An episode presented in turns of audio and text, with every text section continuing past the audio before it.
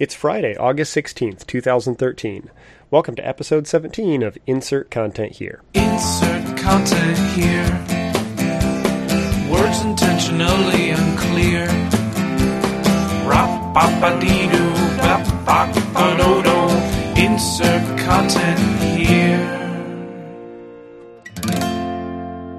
Hi, I'm Jeff Eaton, a strategist at Lullabot, and uh, your host for Insert Content Here.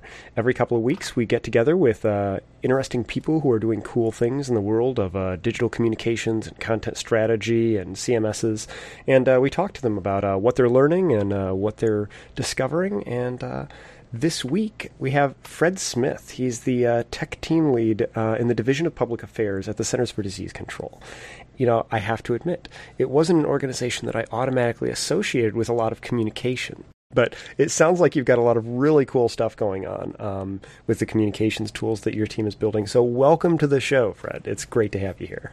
Thank you. Thanks for having me. So, before we get started, can you describe like what your role is at the CDC and what kind of issues that, that you and your team handle?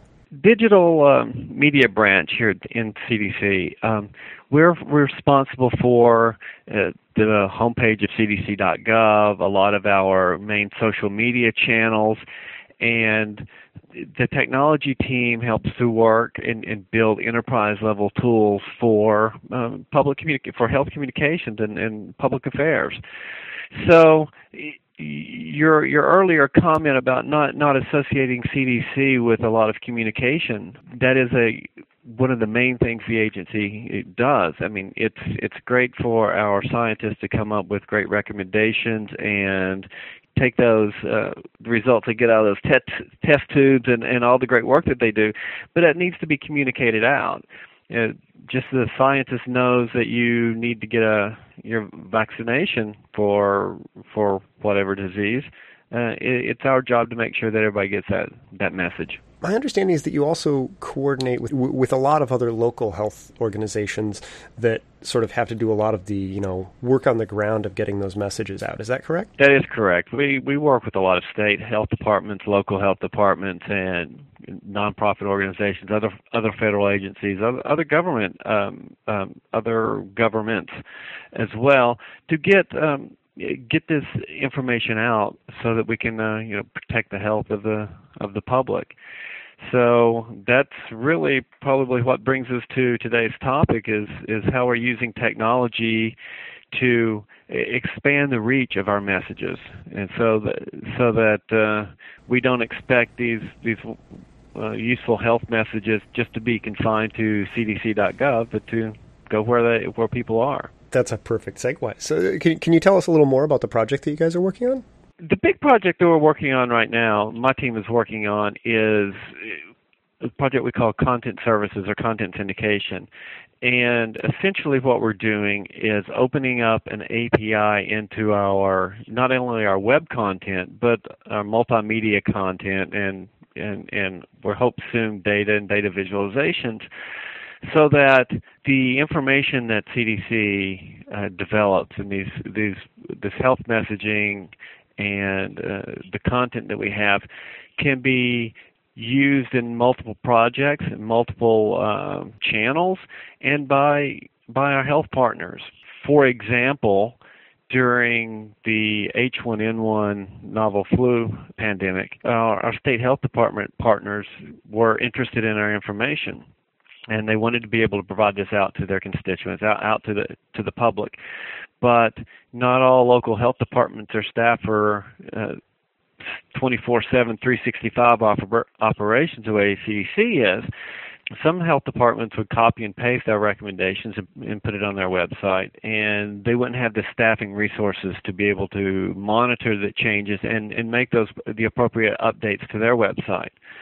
Some of our other partners, however, using these APIs, using this technology, this content syndication, they were able to paste a little code on in their web pages, and when we made the updates to the content here, it would automatically went out to their to their visitors as well they could turn their attention and resources onto other things, and we could we could maintain accurate and current information across the internet. When there's an actual, you know, public health crisis, keeping the website updated is probably the last thing that they're thinking about you know, in, a lot of those situations, but it's actually one of the places where a lot of people are getting their, their initial information about what they should do. So we know that people get their information not just at, at cdc.gov. They're going to get it from their state health department, their local health department. It's going to show up on Facebook or, you know, links to it flow out through Twitter you know this information is is going to go out wide especially during you know health emergencies and it's our mission to make sure that the information that goes out is accurate and people are making health decisions based on current information. Is this approach is something that um, you or, or other similar organizations have tried on a smaller scale? We started we started this project about five years ago, and it it it started from we saw the need from from previous outbreaks and and previous uh, emergency situations and so we started started this project on a, on a very small scale, and, and we started with limited amount of content with a with a handful of, of public health partners. That with that, we were able to you know sort of kick the tires and you know and, and road test the, the technology a little bit with uh, some multi-state outbreaks uh, uh of like E. coli or, or, or salmonella as we kept learning uh, how how this technology could be best be used not only by the agency but for our, our partners, we then kept being able to add on and add on more and more features and, and make the system more robust. Fortunately, we had had several months of experience with this and had well actually uh, at that point I guess we'd had over a year's worth of experience with it when uh, H1N1 started. Because of that experience, because of the experience of working with a number of, of local and state health departments, other federal agencies, when it was time to then respond to H1N1, we had the workings of a, of a fairly smooth system already established so that it, it made not only getting our information down to the state health departments or local health departments easier and, and current, it also helped us in, in terms of being part of the Department of Health and Human Services as we, with other federal agencies, were trying to keep flu.gov in sync too. So you, so if you can imagine, you've got sites like flu.gov and, and CDC.gov and places at NIH and FDA, and trying to keep all of these sites in sync and up to date is it's quite a challenge. I mean, there, there's a lot of work to keeping this going, and so we were able to use use syndication for that, and it, it really helped uh, really helped save a lot of time and effort and focus our time and attention to something else. You know, there's always like divisional and you know, in difficult challenges, you know, getting all the parts of a particular organization to sync up on a lot of these kinds of things. But you know actual like branches of the U.S. government feels like it's an entirely new level of that. I, I, can imagine that getting everybody on the same on the same page is no picnic. It has its moments of challenges. That's that's for sure. But uh, every everyone works together very well, and it, it's usually issues of, of time, attention, and resources more than, than intention. You mentioned, too, that you, your team is actually working to provide access to more kinds of content than a lot of the other projects that I've seen along these lines. You know, multimedia, you know, assets, and, and you even mentioned, you know, in the future, data visualization uh, assets. Um, what what's spurring that? There's a couple of drivers behind this. Um, there's the you know the the federal uh, open government strategies, the the, digi- the federal digital strategy, you know, um, open data, all those all those currents on on the federal level, you know, help lay down a nice background and and showing that um, the federal government as a whole is on board with the idea of and sharing and reusing and opening up our content, our data, our, our multimedia. And uh, it helps to then put that backdrop for the actual uh, implementation of these ideas. But one of the other big drivers for us is just the implementation of the idea. I mean, our digital media branch we do a, we produce a, a fair number, fair amount of uh, public information products. Uh, you know, we're developing like Solve the Outbreak iPad app or uh, or a, a, a tablet app for Windows 8 or iPad or Android we're looking into you know um, applications for Facebook or these other social media channels. So we are in the constant need of finding the best ways to produce and reuse code to make our content management issues um, easier. When you have to maintain content on 15 different channels, you want to make sure that that's, that's as easy as possible. So there's a very practical aspect for the need to develop up reusable APIs, and so that we can we can actually do that ourselves, so that we can deliver our our HTML content, our, our textual content, uh, with some podcasts, with some video feeds, some Twitter feeds into into an iPad app. So it, it helps us to to do our day-to-day jobs better, and it you know it's nice that it it lines up with the with the larger ideals of of open content. A lot of the attention, a lot of the buzz around that kind of multi-channel uh, communications that I see right now is very focused on the idea of like content marketing. You know, it's to drive engagement with businesses and stuff like that, and it's ultimately working people towards you know making purchases or you know buying products or something like that. And it's very interesting to see it used in a situation where the end goal is you know reminding people they need to boil their water. well, in a lot of ways we have we have the same goals. You know, there's only so much information that we can push out through a single channel and ultimately the roads from those channels will lead back to cdc.gov. You know, we can't necessarily incorporate all 150,000 pages of cdc.gov on an iPad app. It's just, you know, the IA is not going to work. It's just it's just not the right channel for pushing all that information. So, eh, from that sense, the marketing aspect uh, of the information to drive traffic back to our own website so people find more useful health information is still sort of the same. The other aspect, though, is with with it being our public health mission and us being funded by, you know, us being the U.S. government, our mission is it's more important for people to get the message than the idea of where they get the message. So as long as they're getting our proper message, it doesn't matter that they're getting it on cdc.gov or mylocalhealthdepartment.gov. It, as long as they're getting that information and and and we hope acting you know acting appropriately on it. The other aspect and the other really exciting uh, part to this project is we're not doing this alone we are working very closely with several other of the agencies under the Department of Health and Human Services, and you know those by the names of you know the Food and Drug Administration or the National Institutes of Health or Centers for Medicaid Medicare Services.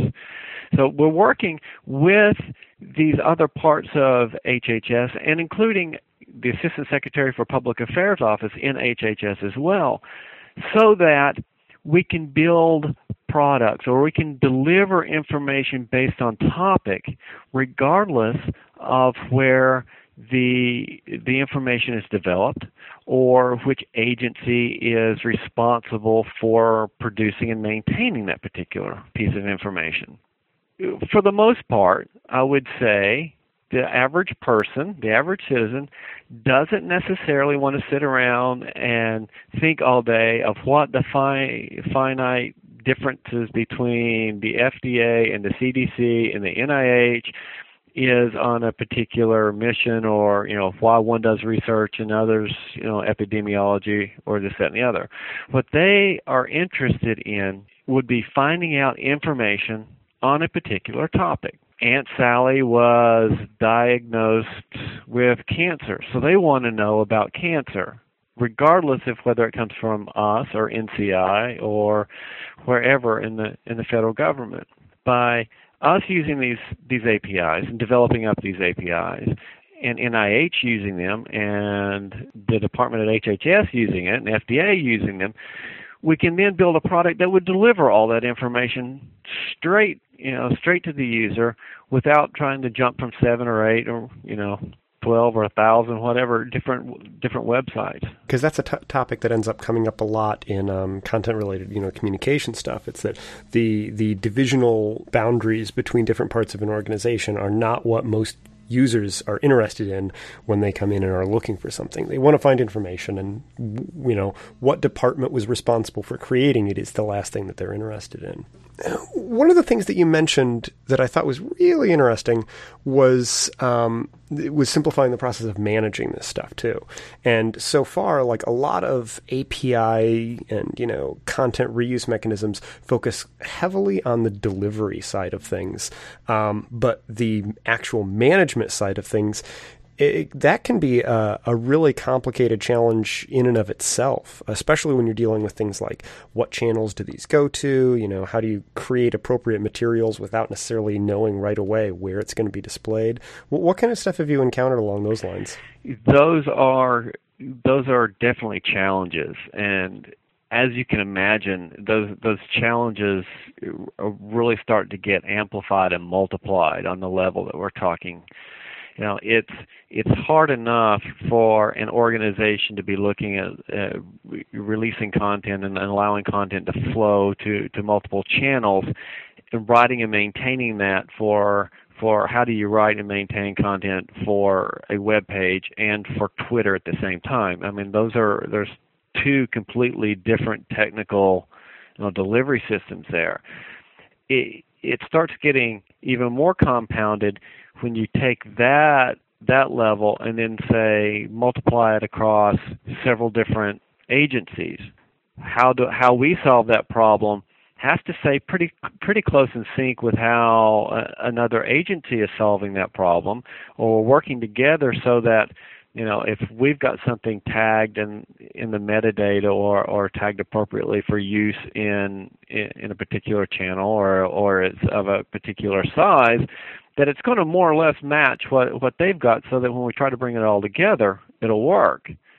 And then you compound that that to another level you know if we take this down to to some state health departments that we're beginning to work with so that when a local health department tries to get state information and federal information start getting into even voicing and writing styles and audience delivery and and all this and there's there's a lot of very complex questions here, and I, I certainly wish I had all the answers. One thing I do know is that we realize that we've got to, you know, put this out there and and give real world testing to it so that we can find out the answers using it and evaluating the use of that, that technology to do our mission. Because our mission isn't technology. Our mission isn't playing and producing apis our, our mission is public health. Have has your team um, been like relying on you know style guides or imagining like a, a, bank of editors you know trying to polish everything? You know no we're not we're not going to that level yet um, the system actually was on a on a technical level was written so that it was decoupled from any web content management system uh, matching that up with the fact that you know cdc.gov for example has several audiences. We, the language for those audiences don't always match. I mean, we've got health uh, healthcare providers, uh, you've got other health uh, public health professionals, and you know the general consumer audience. Sometimes the language for each of those audiences don't quite jive. And I personally call it the contraindication syndrome when you're talking to physicians, you use the word contraindication. They understand what it means. But when you're talking to the the general public, you you try to say things. People who have the following conditions should not use this and should do something else. So it, it's all around you know these these issues of what is plain language and and in knowing the audience that you're trying to to address. So instead of focusing on that aspect, which is a a very difficult topic. And instead of focusing on that initially, we just sort of made the decision is we're going to take any of the content that's written for any of the audiences out there and start working the technology side and in seeing which partners pick up which information and for what reasons. And so with the experience, we will have and the evidence, the the the web metrics on it, we'll be able to then fine tune how we should be writing for content syndication, how we should be writing for aggregated sites, how we should be writing for multiple channels, and keep that all together. What, what do you think are some of the biggest? I'm not sure roadblocks, hurdles is the right word, but some of the biggest challenges that your team has been has, has been uh, working their way through. As a well, some of these we've we've discussed already. Um, you've got you know the content, the voicing, uh, metadata around the content, content chunking, audience and voice. You know, which is big enough issues for a single organization to deal with. Then we compound that with we've got to do the same thing in five or six other agencies, and they've got to start addressing these as well. And we've got to try to coordinate, if not the answers, at least architect things to where we say we agree to disagree. For example, for you know a lot of technology projects that touch on content often get tripped up when you start talking about taxonomies. Getting everyone to agree on a taxonomy around content is is a challenge in and of itself. But that category isn't how we think of that document. Exactly. So we, we decided to sidestep that issue in this in this system. We said, you know, let's say FDA has one taxonomy and NIH has another taxonomy and we have a third. Let's just find ways and build in ways here that we can map uh, uh amongst those terms. So, you know, you call it X and we call it Y, when somebody comes to our site and searches for X, we're going to match it back up. And they're going to give it, we can give them our results and your results because we're smart enough to know what those, those linkages are. Do you think that the, the kind of the kind of work that you're doing is representative of more of a shift towards this approach in in like organizational communications plans? I don't know if it's indicative of, of that or not. I mean, I, I unfortunately just don't know enough about everybody else out there to make make such statements. But I will say that if you if you've seen the the the federal digital uh, digital government strategy um, that that was released about a year and a half ago, I had the great privilege of, of, of serving on, on one of the main committees that, that wrote that. And it was it was telling who was there and who was present.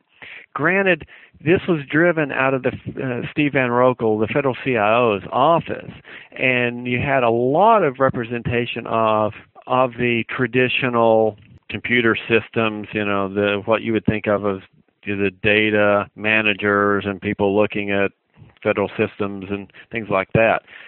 But there was a lot of security people there who, whose job is is day-to-day information security, and there was a lot of communication people in there as well, and there was a lot of business people in there trying to figure out how all this is going to work, because we didn't approach that digital strategy in a in a silo saying you know we're going to open up all data and everything's just going to be wonderfully cool and we'll go from there.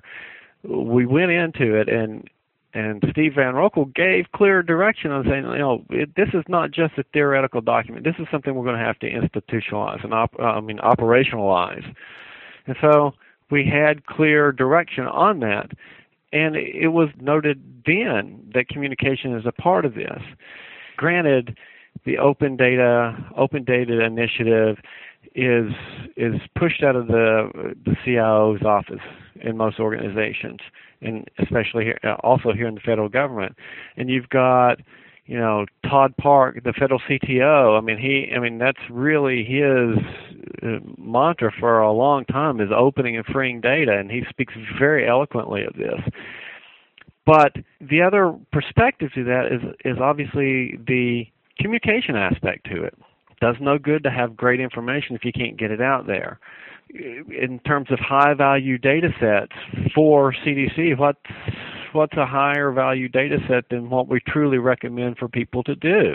I mean, getting those that information out there, taking this great work that our, our fantastic scientists do, and and screaming to the world about how great it is, and and and driving these these these health decisions that way. So, in a way, yes, it, and it is sort of a break from from the past that communication folks are are getting involved in this, but it's also reflective of how the web has has changed this and mobile has started to change this and when you start talking web and you start talking you know mobile web and stuff you're you're you're getting over into the the territory where the communications and communication technologists like that have long experience in it more than your your classic uh, system architects kind of thing. Is there any advice, um, you know, before we go that you'd, you'd offer to other large organizations that, that find themselves in in a, a similar position? You know, they, they're about to embark on a let's unify our communication stuff so it can be reused better. Is there any advice you would offer them before they before they dive in?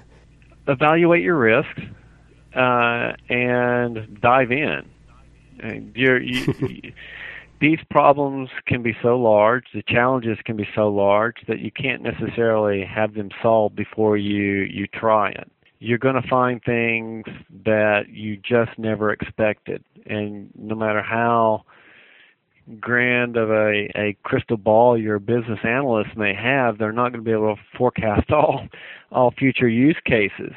You know we've learned over the past five years when we've you know we've hit walls we've learned you know learned the hard way. But every time we we run into something like that we adapt and go on.